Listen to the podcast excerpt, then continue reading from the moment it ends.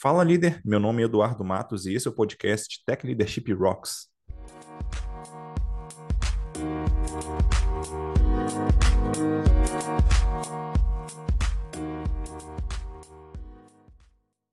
Antes de começar, eu queria deixar dois recados aqui. O primeiro deles é que agora o Tech Leadership Rocks tem um irmão, o podcast Além de Sênior. Nele, o Otávio Santana e eu trazemos convidados para conversar sobre tudo que um dev acima do nível sênior precisa saber sobre tecnologia. Para conhecer, você pode visitar techleadership.rocks barra além de sênior, tudo junto e sem acento. O segundo recado é que nós temos uma comunidade de líderes de tecnologia no Slack. Lá você pode tirar suas dúvidas sobre gestão, liderança ou qualquer outro tema com outros líderes do mercado. Para conhecer, você pode visitar techleadership.rocks/slack. Recados dados, agora vamos partir para a conversa com a nossa convidada. Hoje vou conversar com a Andressa Chiara. Ela atua como Business, Business Strategy Specialist na K21. Tudo bem, Andressa? Obrigado aí por aceitar o convite. Oi, Edu. Prazer estar com você. Ah, imagina, prazer é meu. É, antes da gente começar aqui, eu queria pedir para você se apresentar um pouquinho melhor, né? Contar o que você faz aí no dia a dia. Claro. É, eu gosto de, de, explicar da seguinte forma. É, o meu dia a dia é lidar com executivos que estão frustrados porque eles não estão gerando os resultados que eles gostariam e ajudar esses executivos a, seja através de desenhar uma estratégia de maior qualidade, seja através de ter uma governança mais é, eficaz, seja através de mudar a forma como a gente lidera pessoas, é, ajudar esses executivos a chegar nos resultados que eles precisam gerar. Uhum. Bem interessante. O, o foco é ali. Bom, o, o, foco ali é, é, bastante no negócio em si, né? Você chega a tocar, enfim, parte de marketing, alguma coisa assim também, mais por curiosidade mesmo. Assim, a gente tem algumas, alguns pontos relacionados a marketing, principalmente go-to-market, estratégias relacionadas a como é que a gente testa hipótese rápido e isso naturalmente vai bater em marketing, dependendo do modelo de negócio. Mas é, o que eu acabo puxando é mais como é que a gente educa as pessoas e quais são as, as ferramentas, as técnicas que a gente vai usar para que as pessoas se empoderem do que elas precisam fazer, né? É, geralmente, quando a gente fala especificamente de marketing, tem muita gente que tem muito conhecimento que a gente já pode utilizar. Então, é, geralmente eu não preciso entrar na parte de marketing, apesar de que, dependendo do cenário, eu posso entrar. Geralmente tem pessoas que sabem muito de marketing. E aí o que a gente faz é puxar essas pessoas para dentro da estratégia e construir junto. Né? É, uma das coisas que a gente vê no mercado é que marketing acaba é, tendo um de dois cenários. Né? Um cenário muito comum é é, manda para o marketing, o marketing resolve como é que vai fazer, como se a estratégia fosse só do marketing. Isso é um cenário muito comum. E o outro cenário muito comum é a gente pensa a estratégia sem envolver o marketing e manda para o marketing executar. As duas são ruins, certo? Na verdade, o que a gente deveria estar tá fazendo era incluir pessoas de marketing que tenham conhecimento técnico, que possam é, pensar em estratégias de growth hacking, dependendo do cenário, etc. Estratégia, estratégias de go-to-market que façam sentido para o tipo de modelo de negócio que eu trabalho. E, principalmente, como é que a gente consegue fatiar isso de forma que é, eu consiga testar o meu mercado mais rápido.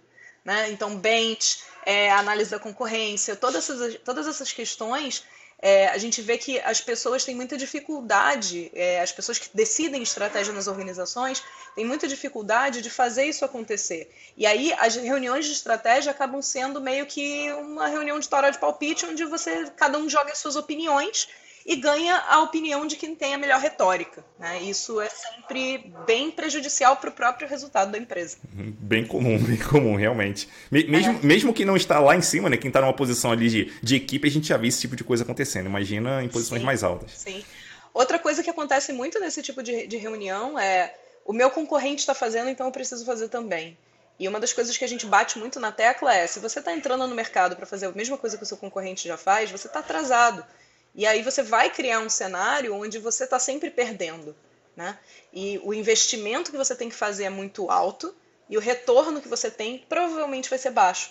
Você vai se beneficiar muito mais de ter uma estratégia que olha para o que o seu concorrente não está atendendo bem e entrar para fazer aquilo muito bem. Só que as pessoas não, não gastam tempo de vida, energia para fazer isso, porque é muito mais. É, é, muito mais senso comum que eu preciso fazer a mesma coisa que meu concorrente faz, uhum. certo? A gente é educado dessa forma. Hum, faz sentido, faz sentido. Bom, para entrar aqui no. Na verdade, a gente meio que já entrou no nosso tema, mas aí eu vou voltar aqui, né? Mais para o comecinho, né? A gente vai falar aqui sobre Fit for Purpose. E a primeira coisa que eu queria te pedir para você é definir o que é isso aí, né? Um, é o quê? Um método, uma metodologia, um framework? Como é que, o que, que é como é que funciona? O que, que diabos é Fit for Purpose, né? É, eu acho que vale a pena eu contar a história de como é que o Fit for Purpose surgiu. Né? É, a, a ideia do Fit for Purpose surgiu da cabeça de duas pessoas que são da comunidade de Kanban, que é o David Anderson, que é criador do método, né, pioneiro do método Kanban, e o Alexei Zaglov, que é uma das pessoas que tipo tem um background enorme de estatística e de coleta de dados e análise de dados. Então são duas pessoas que têm esse background e eles fazem consultoria, né? E durante os processos de consultoria, é, um cliente virou para eles e falou: olha, é, o Kanban está me ajudando muito eu percebo que há uma melhoria grande na eficiência, a gente está produzindo mais, mais. Como é que eu sei que eu não estou produzindo bosta mais rápido? né? É, porque não adianta você ter eficiência se você não está olhando para eficácia, né? Se você não está olhando para entregar a coisa certa que precisa ser entregue para você gerar o resultado, para você atender bem o seu cliente. É, e aí eles, como bons consultores, devolveram a pergunta para o cliente, né? Quem já trabalhou com consultor sabe que a gente faz muito isso, que é virar e falar, ok, mas como é que você está fazendo isso hoje, né? Para a gente não partir do, do nada, para a gente partir do, de um lugar do que, que você já testou. E aí o cliente virou para eles e falou, olha, eu estou usando o NPS, mas o NPS não é acionável. Eu não consigo olhar para o NPS e saber qual é a estratégia que eu deveria implementar, né? E eles falaram, bom, isso é verdade. Não é que o NPS é ruim. É só que aí já, já vou começar com a treta. Pode começar com a treta? Vambora. Vamos lá. NPS, é, durante muito tempo, foi tratado como a única métrica que você precisa olhar para olhar cliente, né? É, e isso é um pouco problemático porque o NPS, ele é, como o próprio nome diz, ele é um Net Promoter Score. O que isso significa? Ele é o, o, o score líquido de promotores da sua marca. Ele é desimportante de forma nenhuma, ele é muito importante. Principalmente se o seu negócio é, é baseado em recomendação. Por quê? Porque se o seu cliente toma decisão com base em alguém me recomendou esse produto, então eu vou comprar, o NPS é crucial para você. Agora, tem situações, tem modelos de, de negócio no mercado onde a recomendação é irrelevante. E para esses negócios, o NPS não vai ter tanta aderência. Por quê? Vamos dar um exemplo. É, o Klaus Leopold, que é o criador, é, é o co-criador do, do, do, Flight Levels, ele postou há um tempo atrás, já faz uns anos isso, é, um tweet falando assim: alguém por favor avisa a Microsoft que quando eu estou conversando no bar com os meus amigos, sistema operacional não é um dos assuntos. Por quê? Porque ele recebeu uma pesquisa de NPS da Microsoft. E a pesquisa dizia o seguinte: de 0 a 10, o quanto você recomendaria o sistema operacional Microsoft, é, sistema operacional Windows para o seu amigo? Oi, tudo bom? Edu, a gente se conheceu há pouco tempo, mas eu queria te fazer uma recomendação. Eu queria que você testasse o Windows. Isso não faz sentido, sabe? Não é o tipo de conversa que a gente tem. Então, a pergunta, e aí, quando a gente fala de produto, a gente fala muito de como a gente faz pesquisa, né? Como é que a gente coleta dados, como é que a gente trata esses dados, como é que a gente gera inteligência a partir desses dados.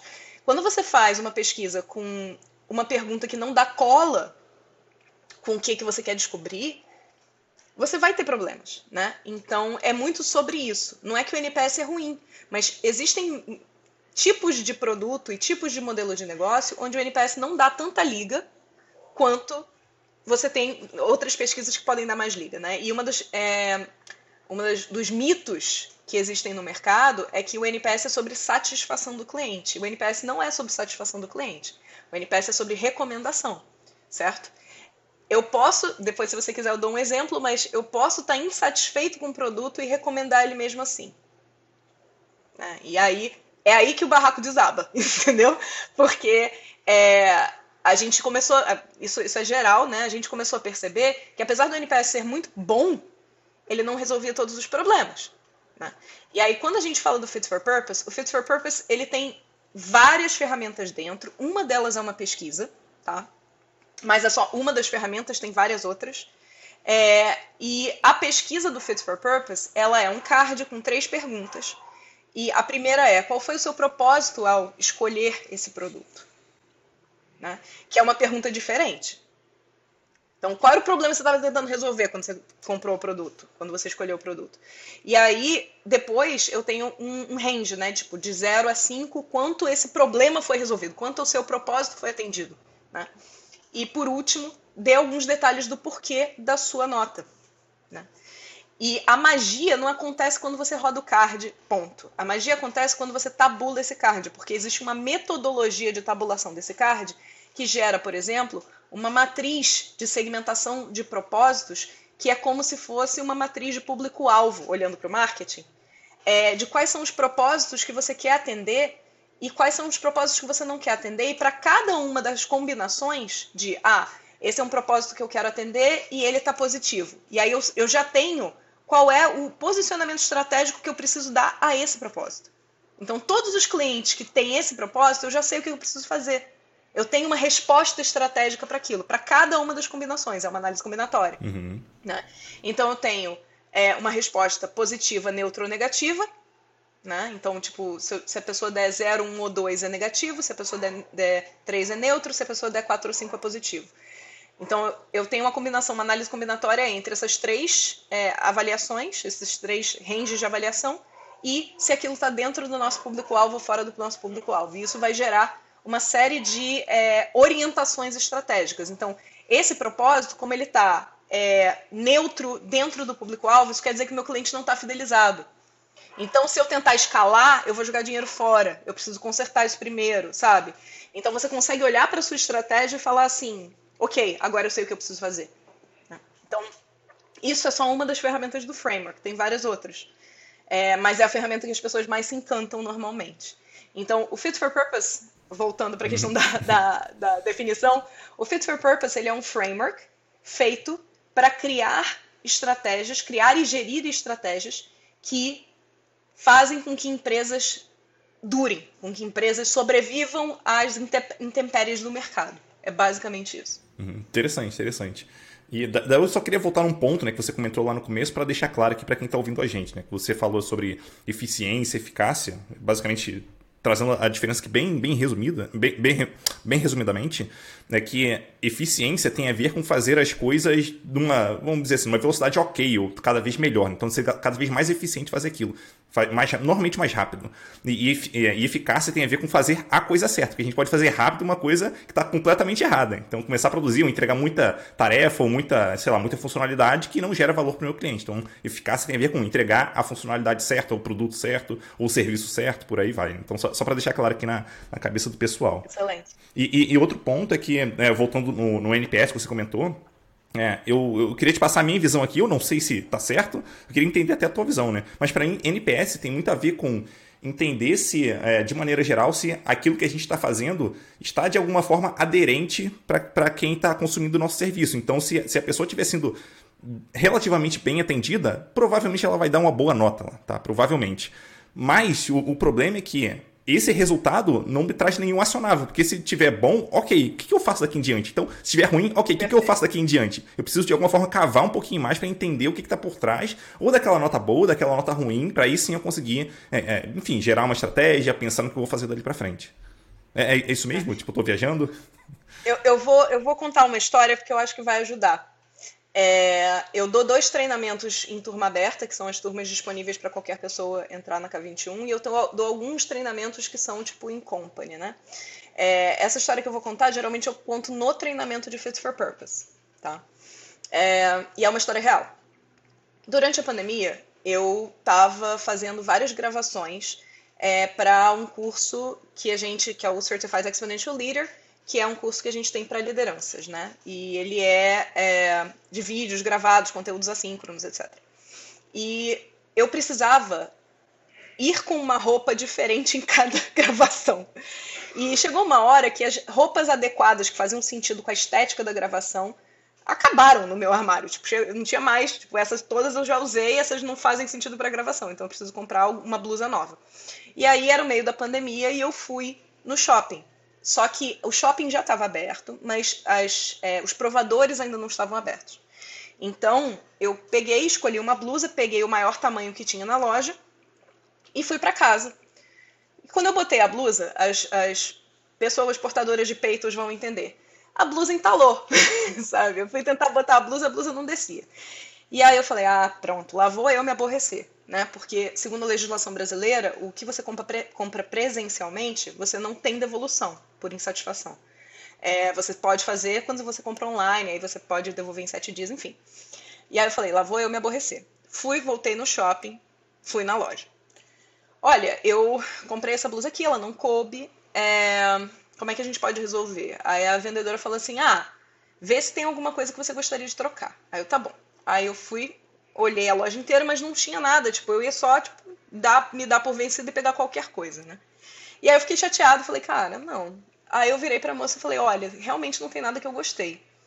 Aí ela falou, tudo bem, eu estorno a sua compra. Aí eu fiz assim, hum, olha, que coisa linda.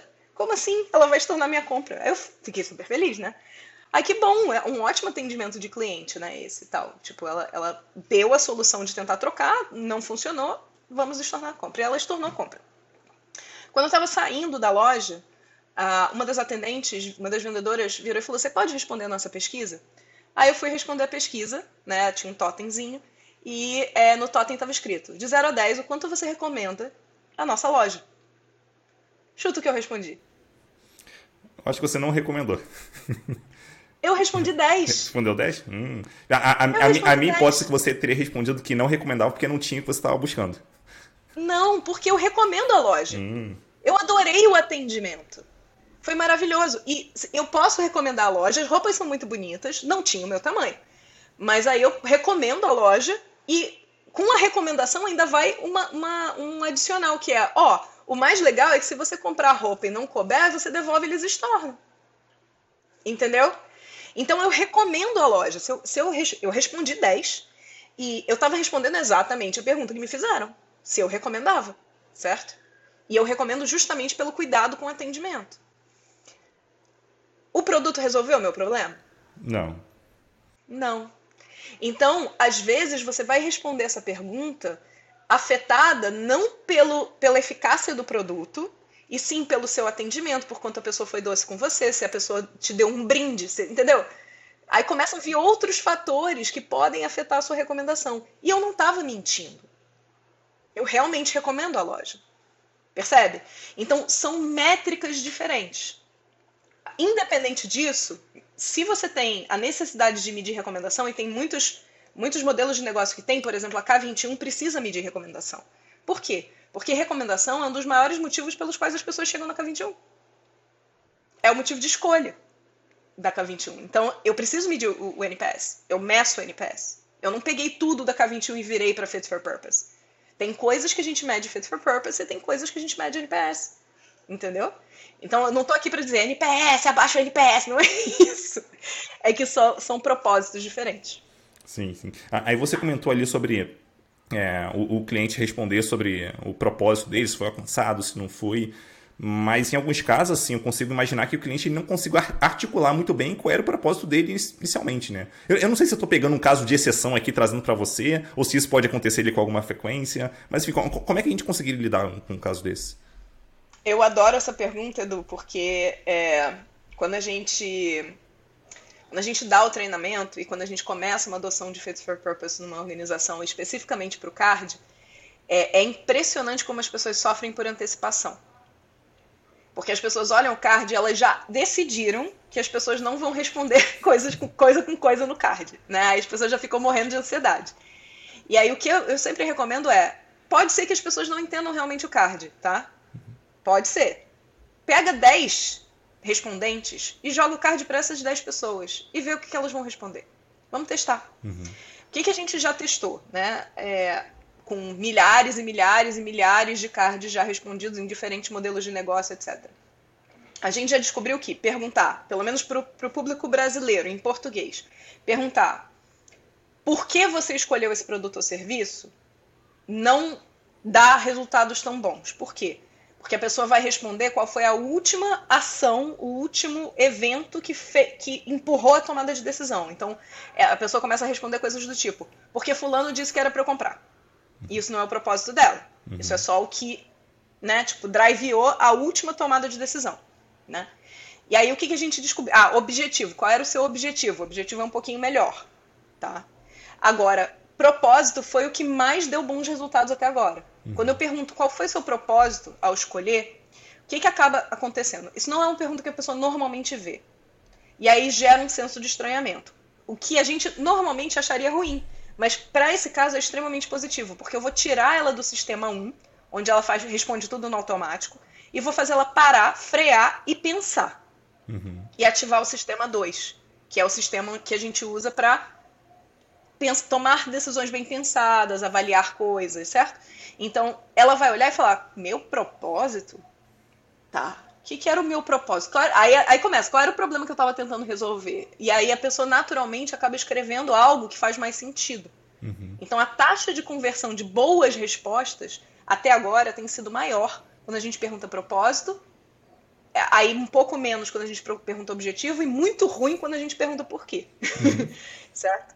Eu acho que aqui dá para voltar até um pouco num livro que eu li anos atrás, um livro chamado é, O Teste da Mãe. Aí você me diz se tem alguma, alguma ligação ou não, né? É, em relação a isso, que é quando a gente vai fazer. Existem algumas perguntas que a gente faz para a pessoa que na cabeça dela ela já sabe qual é a resposta que a gente está esperando. E por saber, ela quer dar a boa notícia para a gente e responder aquilo que a gente espera. Então, dependendo da pergunta que a gente faça, isso acaba direcionando a resposta que a pessoa vai dar. Né? Isso costuma é, acontecer também nesse, nesses cards aí, ou nessas perguntas que, que são feitas? É, o Fit for Purpose Card tem menos esse efeito justamente porque ele joga as pessoas no sistema 2. Uhum. Né? Se você fizer a pergunta com porquê, a, a, tendência vai ser ir para o sistema 1 e aí vai acontecer exatamente esse efeito. A gente recomenda no treinamento, tem um momento do treinamento, no segundo dia de treinamento, que a gente recomenda exatamente o teste da mãe. Porque as pessoas têm muita dificuldade de fazer boas perguntas. É, é, a, é a parte do treinamento onde a gente faz entrevistas com personas e as personas são reais, né? Elas são interpretadas, mas são pessoas reais, já validadas e tal. E o que acaba acontecendo é que, na maioria dos casos, as pessoas vêm tanto com pergunta pronta, já querendo, tipo, é buleano, sabe? Tipo, virar e falar assim: você compraria isso sim ou não?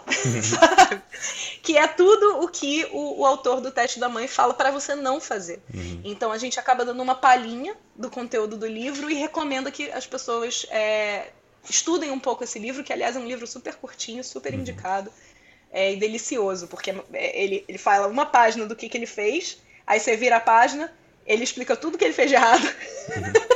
E aí você vira a página de novo e ele explica como deveria ser feito. É muito bom. Uhum. O, o, legal é que você se vê ali, né, nas, nas situações e tal. Você, você consegue perceber que, você, perceber que você faz perguntas ruins no dia a dia, como é que você consegue melhorar, mudando assim, pouca coisa. Muito, muito legal o livro. É Karma Sutra, né? Você olha e fala assim, eu já me fudi com isso antes. o, o, o, interessante é que, aí só abrindo parênteses aqui bem rápido, né? O, o autor desse livro, ele é, escreveu outros livros e é, a escrita dele é muito boa, então é, é muito legal você ler os livros dele. É, mas enfim, voltando aqui para o nosso papo, né? fechando parênteses. É, você consegue enxergar ali alguns aspectos em comum que normalmente os clientes levam em consideração em relação ao propósito ali, ou isso costuma dispersar bastante? Tem, tem alguns. Eu, eu, consigo talvez imaginar alguns aqui, tipo qualidade e tal, mas tem, tem, você consegue categorizar isso de alguma forma ou, ou não? É, quando a gente fala de propósito, não, porque cada coisa, cada, cada produto vai, ter, vai atender propósitos diferentes. Mas o que você está falando é verdade. Existem é, motivos de diferenciação para a escolha que o Fit for Purpose chama de critérios de adequação. Né? E o critério de adequação ele vai ser filho do propósito. Vou dar um exemplo. É... Você já fez massagem? Já, já. Se você, se você pagasse para ter 50 minutos de massagem e com 42 minutos a pessoa dissesse, ah, acabou, como é que você se sentiria? Acho que ia ficar chateado. Perfeito. Isso é um critério de adequação de duração, certo? Mas qual era o seu propósito a fazer uma massagem? provavelmente sentir relaxada. Perfeito. Então, para o propósito de relaxamento, o critério de adequação é duração, percebe? Uhum. Agora, se eu tô com dor e eu vou para uma massagem e em 10 minutos a pessoa me fez parar de sentir dor, eu vou ficar reclamando? Uhum. Não vou, eu vou agradecer. Então, nesse caso, a eficácia, ou seja, a qualidade funcional, ela é mais importante do que a duração. Por quê? Porque o propósito é diferente. Um, um, em um, o propósito era relaxamento, no outro, o propósito era parar de sentir dor. Então, propósitos diferentes geram critérios de adequações diferentes para o mesmo produto. Percebe? Faz sentido. Faz e é sentido. exatamente esse tipo de mapeamento que o Fit for Purpose permite que a gente faça. Porque a gente para de olhar para fazer igual, né? Tipo, para de olhar para o concorrente para ficar fazendo igual ao concorrente e passa a olhar qual é o problema que o cliente quer resolver? E quais são os critérios de adequação que fazem com que esse problema seja resolvido para o meu cliente? Ou seja, né, vou medir a eficácia do, do, do, do meu produto. E esses critérios de adequação são os critérios de adequação que o cliente está usando para a tomada de decisão, certo? E aí o Fit for Purpose entrega uma coisa que eu acho muito maravilhosa, porque ele ressignifica o que a gente usa como KPI dentro das organizações, né? É, quando a gente fala de KPI nas empresas, geralmente, se eu perguntar quais são os KPIs, aí tem lucro, EBITDA, custo, né? Tipo, é, é, essas, essas métricas que dizem se a empresa está saudável ou não. O Fit for Purpose propõe que a gente ressignifique isso e que a gente use como indicador-chave de performance, que é o que KPI significa, né? Que os nossos indicadores chaves de performance deveriam ser as métricas que fazem o cliente escolher a gente. O que, isso, que isso quer dizer, né? Quer dizer que eu vou jogar fora as métricas de saúde? Não. Mas métricas de saúde são outra categoria de métrica, que é indicador de saúde, certo? Então, um cliente, ele não olha para a empresa e fala: "Nossa, o lucro dessa empresa é maravilhoso, acho que eu vou comprar aqui". Certo? Então, a princípio, se isso não acontece, lucro é uma métrica, é um indicador de saúde. Isso quer dizer que o lucro não é importante? Não. Mas eu preciso, se eu só olhar para o lucro, eu estou olhando para uma métrica de que é consequência e não causa. E aí eu não consigo ser preditivo na minha estratégia. E isso é uma das maiores dores que os executivos têm nas organizações. Eles querem ser preditivos para conseguir reagir estrategicamente ao mercado. Só que como é que você vai ser preditivo se você não sabe por que, que o cliente está escolhendo você? Uhum. Se você Faz não está medindo isso. Entendeu? Uhum. E o Fit for Purpose vem tratar esse problema. Então, é, por exemplo, quando eu olho para lucro, a princípio o lucro é um indicador de saúde, certo? A maioria dos negócios, a gente, como cliente, não olha e fala: ah, esse negócio está dando muito lucro, vou comprar aqui. Mas, por exemplo, se eu estiver trabalhando é, e juntando dinheiro para investir numa previdência privada, o lucro do banco onde eu vou investir minha previdência privada, se ele for muito baixo, o que, que eu vou fazer com o meu dinheiro? Provavelmente tirar de lá ou não colocar lá. Exato. Então, nesse caso, lucro é um KPI. Lucro é uma métrica que o cliente usa para tomada de decisão. Entendeu? Então, o que, que é mais legal? A métrica, a gente não tem uma classificação padrão para aquela métrica sempre. A gente vai sempre ter que olhar para o comportamento do cliente, entender qual é a métrica que ele está olhando para a tomada de decisão, e ele está sempre olhando para alguma. Certo? E aí usar essa métrica para dizer, ok, se eu quero ter mais clientes, mais resultado, mais lucro, eu preciso mexer nessas métricas, porque isso vai naturalmente atrair mais clientes e eu vou ter mais resultado. Uhum.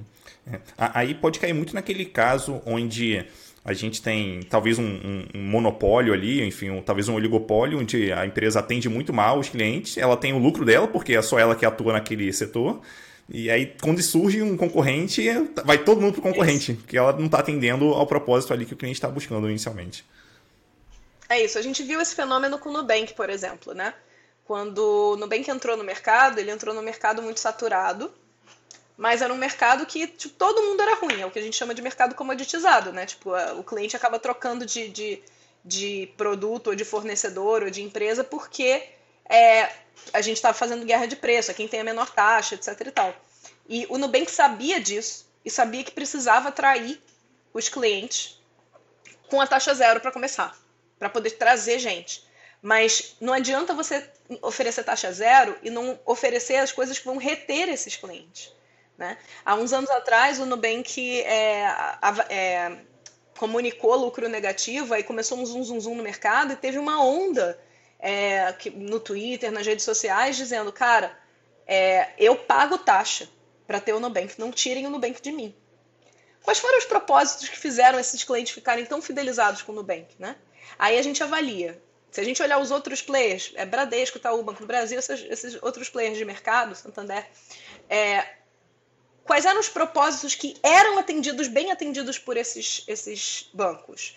O propósito de segurança era muito bem atendido? Sim. Mas e o propósito de desburocratização? Não. E o propósito de ter um atendimento e resolver rapidamente o meu problema? Não. E o propósito de ter transparência do que está acontecendo com o meu cartão de crédito? Não. E aí o Nubank identificou isso e ele falou: beleza, eu não vou ser o AIS da segurança, porque esse mercado já está saturado. Eu vou ser o cara que vai entrar para atender esses outros propósitos que estão mal atendidos. E aí, quais são os critérios de adequação que fazem com que esses propósitos sejam bem atendidos? Né? Então, provavelmente, eu vou olhar para First Call Resolution, que é eu, eu entrei em contato para resolver um problema, eu não vou ter que ser enviado para 30 pessoas diferentes para resolver o meu problema. Eu consigo resolver o meu problema no primeiro contato com um tempo curto. Então, eu tenho duas métricas aqui para medir, por exemplo, para saber de adequação ao propósito, sobre desburocratização. Porque é, a, a, questão de, ah, o Nubank é um banco digital e, e tudo é automatizado é uma ilusão. Quando o Nubank começou, só tinham, sei lá, três funcionalidades e todo o resto você fazia com atendimento humano no chat. Você não tinha que ligar, mas você falava com uma pessoa. E até hoje, o atendimento do Nubank é excepcional, certo? Muito melhor do que o atendimento de outros bancos, mas para muitas coisas você vai do chat e resolve e tá ótimo, certo? Então, a, a, uma das ilusões de que, ah, não, porque é, é uma questão de automatizar. Não é uma questão de automatizar. Você vai automatizar aquilo que você precisa de escala.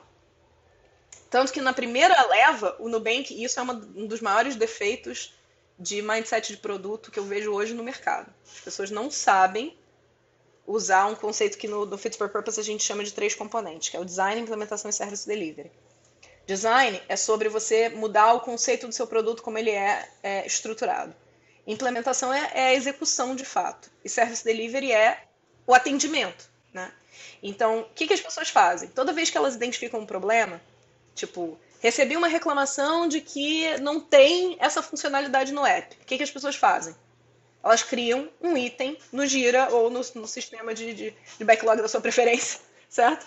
Dizendo, ah, tá bom, então vou ter que criar essa funcionalidade. Não, você não vai ter que criar essa funcionalidade. A primeira coisa que você tem que é medir quantas vezes isso está acontecendo. Dá para atender no atendimento, porque se for uma vez por solstício, né? Botar no atendimento resolve sabe? Agora, se o volume é enorme, aí o atendimento não, não aguenta. E aí sim você vai para um processo de automação, entendeu? E de autosserviço, etc. O Nubank fez isso de uma forma muito inteligente. Até dois anos atrás não tinha alteração de dados cadastrais no Nubank, no app, certo? Como é que você fazia alteração de dados cadastrais? Você entrava em contato no chat e falava coisa nos seus dados. E era isso. Né? Então, aí você olha para esses, é, esses outros bancos, eles jamais lançariam um cartão onde você não consegue fazer alteração de dados cadastrais, mudança de endereço, é, é, aviso viagem. Isso para eles seria MVP, né? Sim. Só que isso não é MVP. é bem próximo, talvez, do, do Pareto ali, né? 80-20. Então, qual é o, o 20 que eu tenho que entregar para gerar 80 do, é, do propósito do, do cliente, valor. vamos dizer assim? Exato, exato. Uhum. Exatamente isso. E, e, aí eu queria né, voltar num ponto aqui que eu, eu tô bem curioso em relação a ele, que é o seguinte: até que ponto propósito é algo que a gente define como empresa em, em, relação, vamos dizer assim, usando nosso posicionamento no mercado e até que ponto a gente puxa isso do próprio cliente. Porque boa parte ali me parece que o, o próprio, vamos pegar aqui o caso do Nubank, né? É, não sou nem especialista no Nubank, mas eu imagino que tenha acontecido algo muito na linha de a gente vai se colocar de tal forma no mercado, vai se mostrar de tal forma e naturalmente as pessoas vão gravitar para cima da gente. E não necessariamente no bem que lançou, entre aspas, qualquer coisa e viu onde estava doendo para depois criar um posicionamento. Então, até que ponto isso tem a ver com a empresa definir a priori ou até que ponto isso vem dos próprios clientes? Excelente ponto. É, a primeira coisa que eu acho legal a gente esclarecer aqui é a diferença entre propósito da empresa e propósito do cliente, tá? A empresa pode ter um propósito de vida dela, do que, que ela quer impactar a sociedade. Isso é uma coisa. Tá? Isso pode ou não estar conectado com os propósitos do cliente. No caso do Nubank está. Porque o Nubank tem um propósito de, de é, tornar o sistema bancário como ele é hoje obsoleto. Né? E isso tem a ver com é, o propósito de desburocratização, que é um propósito do cliente. Né? Então, essa é a primeira coisa que eu acho que é importante a gente deixar claro e botar numa caixinha aqui do lado. Aí agora a gente fala de propósito do cliente. Eu nunca vi uma, uma startup, uma empresa, um produto ser criado é, e ser bem sucedido sem quem estava criando ter clareza de qual é o problema que a gente está resolvendo para alguém. Certo? Todas as vezes que eu vi é, o que o, o Marco Dubovski chama de alvo ao tiro, né? Porque geralmente você tem tiro ao alvo. Você olha para o alvo, o alvo está lá, você atira e aí você acerta ou não, certo? É, o que a gente às vezes vê no mercado é o alvo ao tiro, que é você atira, a, a, a flecha está no ar, aí você sai correndo com o alvo atrás da flecha para tentar encaixar. Né? E isso é um risco muito grande. Às vezes pode dar certo, pode dar certo, mas muitas mais vezes dá errado. Né? Então, é, geralmente, e isso é da nossa biologia, a gente pensa primeiro em solução e depois no problema. Mas quando a gente faz isso, a gente está criando, a gente está fazendo o alvo ao tiro. A gente está criando uma solução que a gente não sabe se vai ter market fit. E aí eu posso puxar, por exemplo, o Marty Kagan, que fala que tem quatro tipos de hipótese que você tem que qualquer pessoa tem que testar para lançar um produto. A primeira é o problema existe, a segunda é a solução resolve o problema, a terceira é essa solução é algo que o cliente está disposto a pagar por, e a quarta é essa solução escala. Né? E a gente tenda, tende a ir direto para a solução escala. A gente não testou se o problema existe, a gente não testou se a solução resolve o problema, a gente não testou se o cliente está disposto a pagar por isso, e a gente já quer ganhar escala. E isso é um dos maiores motivos pelos quais é, empresas e produtos falham. Né? Porque a gente acaba fazendo um investimento muito grande. Isso dito, você mapear os propósitos mal atendidos no mercado é a forma mais rápida de você descobrir o problema. Né? Então, se você, por exemplo, pega o Fit for Purpose Card, né, o cartão, e você roda isso com as pessoas, com clientes que são, em tese, do seu potencial concorrente, você não tem nada, você não tem empresa, não tem produto, não tem nada. Aí você pega o card, aí vai até os clientes do seu concorrente e fala, querido, sobre o, o seu produto, o produto que você está usando, responde esse card aqui. Aí a gente vai começar a coletar e enxergar. Olha, esses propósitos estão super bem atendidos, esse cliente está fidelizado, a gente não vai conseguir tirar esse cara daqui. Agora, esses propósitos aqui estão super mal atendidos. Se a gente oferecer qualquer coisa, um pingo melhor, a gente pega o cliente para a gente. E a partir daí a gente começa a criar uma solução. Essa é a forma mais foolproof, né? a, prova, a prova de falhas, a prova de, de, de dor de barriga que tem da gente criar produtos, serviços e estratégias. Uhum. Boa. Faz sentido? É, faz sentido. É, e é, é, o curioso, porque quando a gente fala de, de agilidade e tal, é, é, essa é uma, me parece uma excelente forma de você caminhar, mas mesmo com isso, nada garante que a sua execução vai ser boa o suficiente para conseguir resolver o problema na ponta. Então, tem, tem uma. Você comentou ali né, sobre o design, sobre a implementação. É, é, é, bem interessante isso, porque tem esses vários passos, e é interessante separar isso para você ver que você precisa mandar bem em todos eles. Não se trata de mandar bem só em um deles. Exatamente, exatamente. Isso é uma das coisas que o framework prega horrores. É, no livro, inclusive, tem é, uma parte que fala de, do Justin Bieber, né? Que ele foi para a Índia e o design dele é muito bom, já comprovadamente muito bom. As músicas são, né, colam no ouvido, é, as pessoas engajam, tem os believers, etc. A implementação, os melhores músicos, uma equipe fantástica, os melhores equipamentos, etc. e tal. E o delivery dele foi uma bosta. Por quê? Porque ele fez playback na Índia, que é a terra de Bollywood em que as pessoas dão um valor estúpido para performance ao vivo, né? E aí isso gerou, tipo, um impacto na, na imagem dele violento, etc. Por quê? Design foi ótimo, implementação foi ótima, delivery cagado.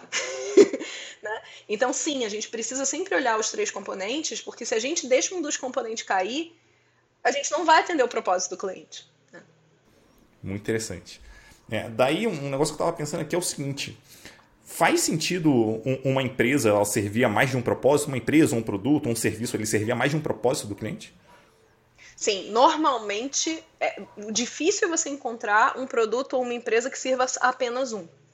E quando essa, esse produto ou empresa servem a apenas um, o que é bem raro, é, existe uma. É como se esse produto ou esse, essa empresa envelhecessem muito rápido. Por quê? porque os propósitos do cliente estão sempre evoluindo e o mercado está sempre evoluindo. Então, a gente tem, inclusive, na análise do card, a gente tem um negócio chamado taxa de dispersão, que é para o mesmo cliente quantos propósitos diferentes a gente atende. Né?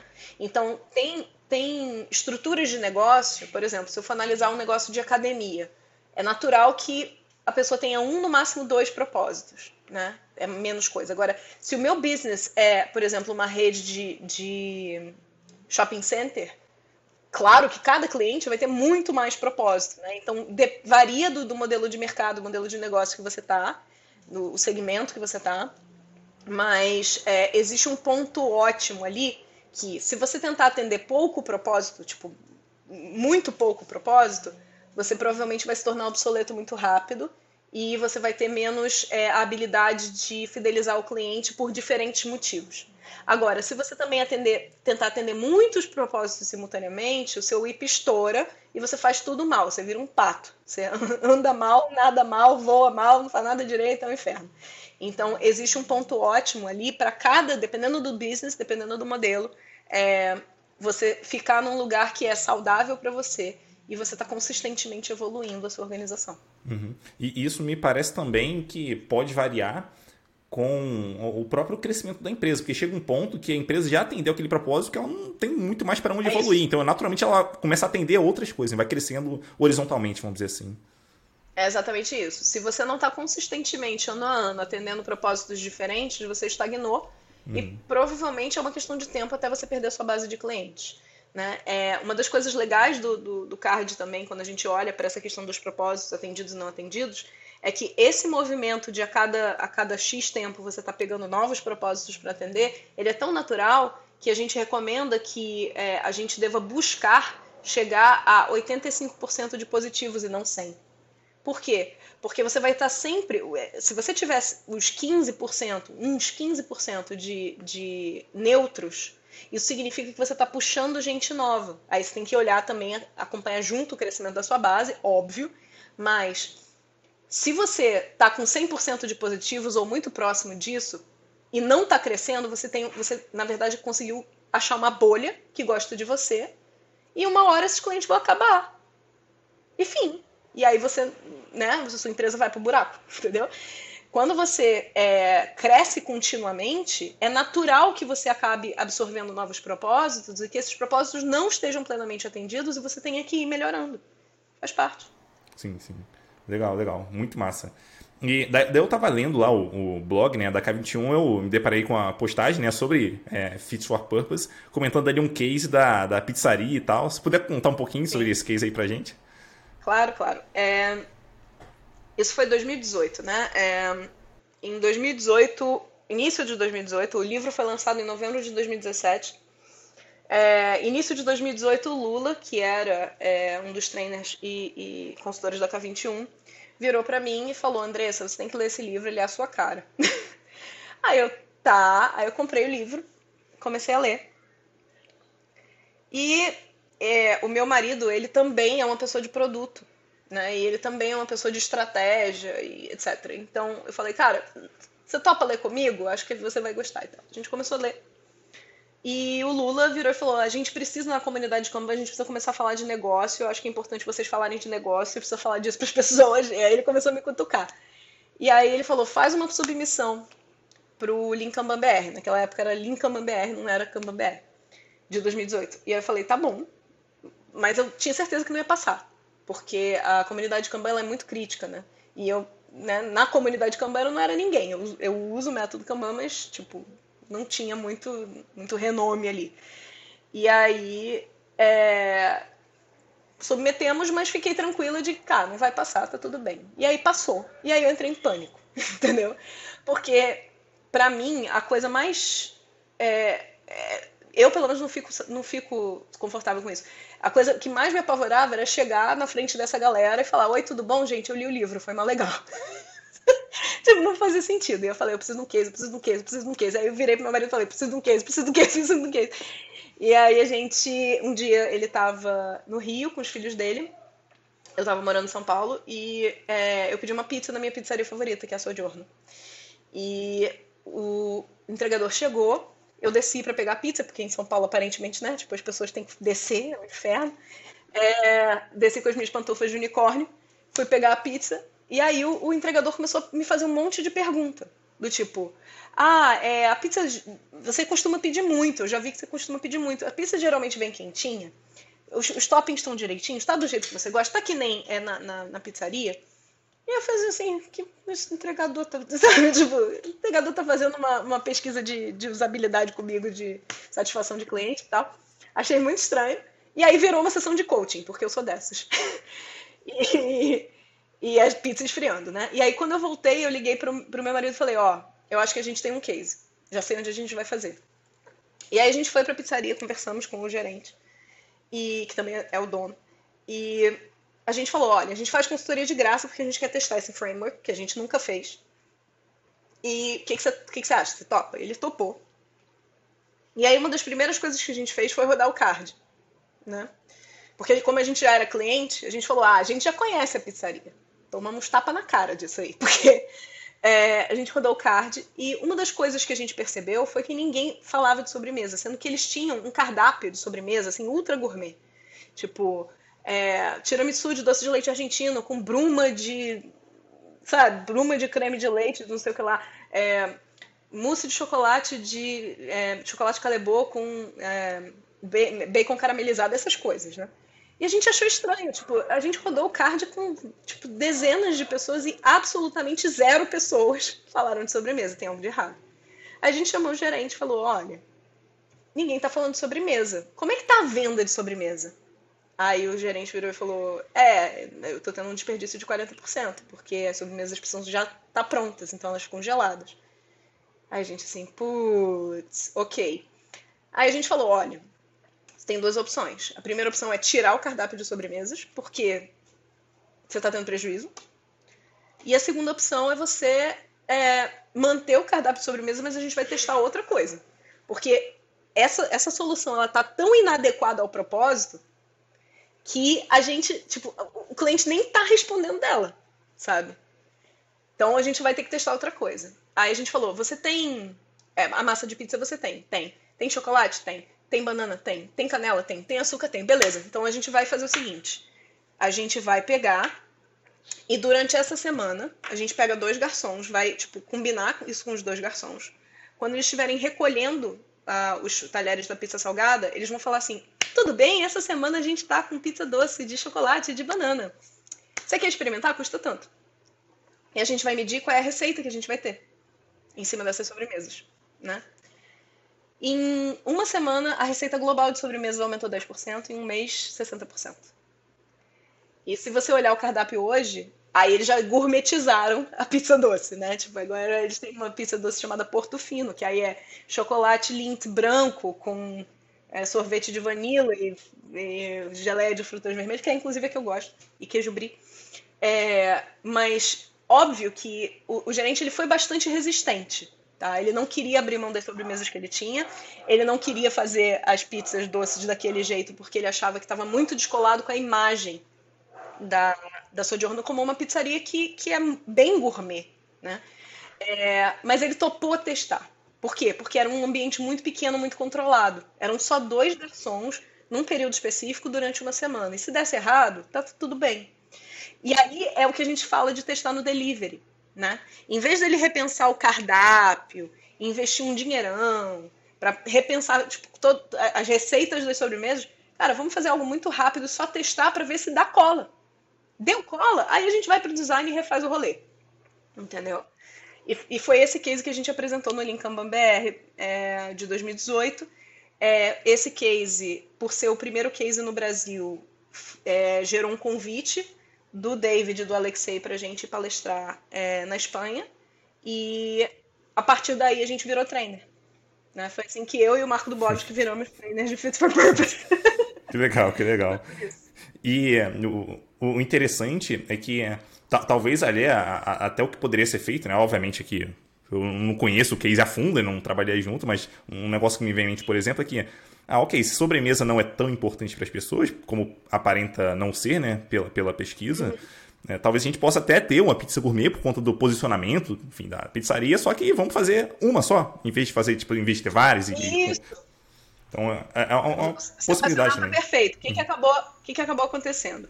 Apego é um problema, então antes existiam oito, oito sobremesas gourmet que não eram pizza, E aí, depois desses testes, eles reduziram esse cardápio para quatro, porque eles queriam, porque queriam manter, mesmo dando prejuízo. Mas eles inseriram quatro pizzas doces. Uma das coisas que a gente fez é, também foi olhar para os outros propósitos que também não estavam tão positivos, né? Então, depois que a gente resolveu o problema mais crítico, que era das sobremesas, a gente foi para o próximo problema, que era eles eram um pizza bar, mas os propósitos de eventos, bebidas e comemorações, etc., estavam meio mais ou menos, não estavam positivos, eles estavam neutros. E aí o que, que a gente percebeu? A gente percebeu que o ambiente era escuro demais. Isso estava no card, né? Tipo, o ambiente era muito escuro, as pessoas não conseguiam enxergar umas às outras. A música era muito alta, então as pessoas não conseguiam conversar. Então o que, que a gente fez? A gente criou um espaço lá dentro com biombos e etc, tipo, totalmente sem, sem envolver investimento novo. A gente só juntou algumas mesas, fechou com biombo, botou uma luz mais forte e é isso. E aí a gente já começou. Ah, e outra coisa que a gente fez foi: eles entregavam pizza família no delivery, mas eles não tinham no salão. Eles só tinham as individuais. E aí, cara, vamos, vamos oferecer no, no salão para esses grupos. E aí a gente começou a ver a receita de bebidas aumentar. Né? Então, é, a partir dali, a gente começou a usar o card para resolver outros problemas. Então, não existe você ficar parado. É uhum. É esse que é o ponto. Essa é a parte mais legal. Muito bom, muito bom. É isso que eu ia perguntar, né? Qual era o, qual eram os propósitos ali das pessoas que que estavam ali, né? Caso, caso você lembre de todos ainda. Mas enfim, acho que você, você contou aí. É, bom, eu queria é, abrir um espaço aqui para você passar uma mensagem final para quem estiver ouvindo a gente, para você fazer o seu jabá, fica super à vontade aí. Olha, eu acho que vale a pena fazer o convite para as pessoas que quiserem conhecer mais Fit for Purpose, é, buscar no site da K21. É, se vocês colocarem k21.com.br, vai. É, e aí na parte de treinamentos tem o treinamento de Fit for Purpose. Né? Para quem quer levar Fit for Purpose para a sua empresa, pode entrar em contato comigo no LinkedIn, eu é, posso fazer a ponte. É, e também no, em novembro agora, né? A gente vai ter, final de novembro, a gente vai ter o Book Tour, porque a gente vai ter o lançamento do Fit for Purpose em português. E aí o David vem para o Brasil, a gente vai fazer em várias cidades. É, e aí, se vocês quiserem né, participar, o mais legal desse Book Tour é que vai ser mais barato comprar o ingresso e ganhar o livro pelo Book Tour do que comprar o livro depois que ele for lançado. Então fica a dica, certo? Fica a dica, você vai, além de, de poder conhecer e fazer networking, é, você vai ganhar o livro e vai ser. Vai, o ingresso está mais barato do que o preço final do livro, então fiquem ligados. Boa, muito bom. E para você que está ouvindo a gente aí, fica, fique sabendo que a Andressa também fala bastante ali sobre liderança, sobre gestão, né? No, no LinkedIn, eu acho que no TikTok também tem um perfil lá, enfim. Vou, vou, botar todos os links aqui nas notas de podcast, então se estiver aí acompanhando, pode, pode conhecer a Andressa por lá também. É, é, bom. Os assuntos são geralmente OKR, liderança, gestão da estratégia, fit for purpose, essas coisas. Então, se você se interessa por esses assuntos, me procura, porque eu tô sempre fazendo vídeos e tentando entregar conteúdo, porque, gente, tem muita dor pra gente resolver. Nossa Com certeza. Com certeza. Bom, Andressa, muito obrigado pela tua presença aqui de novo. Foi um, muito legal conversar contigo. Um abraço e até a próxima. Eu que agradeço. Tchau, pessoal. Tchau, tchau.